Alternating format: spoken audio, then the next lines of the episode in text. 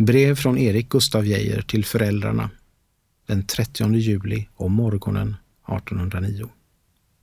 Älskade föräldrar. Jag har en viktig bekännelse att göra, älskade föräldrar. Er son, av vars liv hela minnet ej är annat än en hågkomst av edra välgärningar, har ännu en välgärning att begära, den största han ännu äskat. Varför skulle jag frukta? Varför skulle jag tveka? Jag känner inte ett bekymmer, ingen glädje som jag ej med er delat. Jag känner er godhet bättre än jag känner mig själv. Och jag har länge vetat, och i haven vant ert barn därvid, att förtroendets och uppriktighetens språk är det språk edra hjärtan förstå och som man med er skall tala. Jag fruktar blott en invändning. Den bekännelse jag har att göra, varför har jag ej gjort den förr? Varför ej innan avskedets ögonblick och ej muntligen?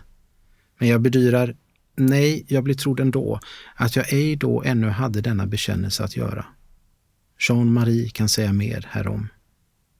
Ja, mina älskade föräldrar, jag är förlovad sedan igår med Anna-Lisa, redan länge mitt hjärtas älskling.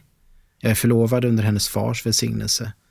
Jag bekänner att han avrått mig, att han har gjort oss uppmärksamma på allt vad vi våga och vi veta det. Men han har haft det ädelmod varför jag till min sista stund ska välsigna honom att ej vilja åtskilja två älskande hjärtan. Hans hjärta har givit oss sitt bifall. Måtte det njuta den belöning att en gång se oss fullkomligt lyckliga. Och nu, mina hulda goda föräldrar, det är jag som tilltrott mig att kunna räkna på er välsignelse. Har jag lovat mig för mycket? Vid edra fötter vill jag begära och emottaga den. Men här skild från er böjer sig mitt hjärta för eder i ödmjukhet och ber er därom. Säg till er son, som vandrar genom världen en osäker bana, som ej äger något mer än sig själv och sina krafter, men som är rik på föräldrars kärlek, vänners tillgivenhet och en älskarinnas hjärta, som han mot inga skatter ville byta. Gå, arbeta, ha förtröstan till försynen. Du äger vår välsignelse. Jag hör dessa ord. Mina bästa föräldrar kunna ju ej säga annat. Då skulle jag anbefalla mig åt hoppet, ungdomens, kärlekens, livets Gud och med ett lugnt hjärta teckna mig er evigt lydige Erik Gustav. PS.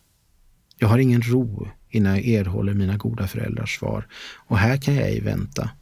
Var ska jag erhålla det? Jag skickar min adress i London och jag väntade dit med längtan. Med ett av vördnad och kärlek uppfyllt hjärta hälsar er min Anna-Lisa. Hon vågar ej skriva innan hon fått er välsignelse. Vore mina goda föräldrars godhet fullkomlig så skrev det henne till snart. En detaljerad beskrivning om min Odenstadsresa innehåller brevet till Jean-Marie. Jag reser nu. Anna-Lisa avsänder mina brev. Mitt resesällskap får i Göteborg vänta på mig en dag. Därifrån mera. Gud välsigne eder.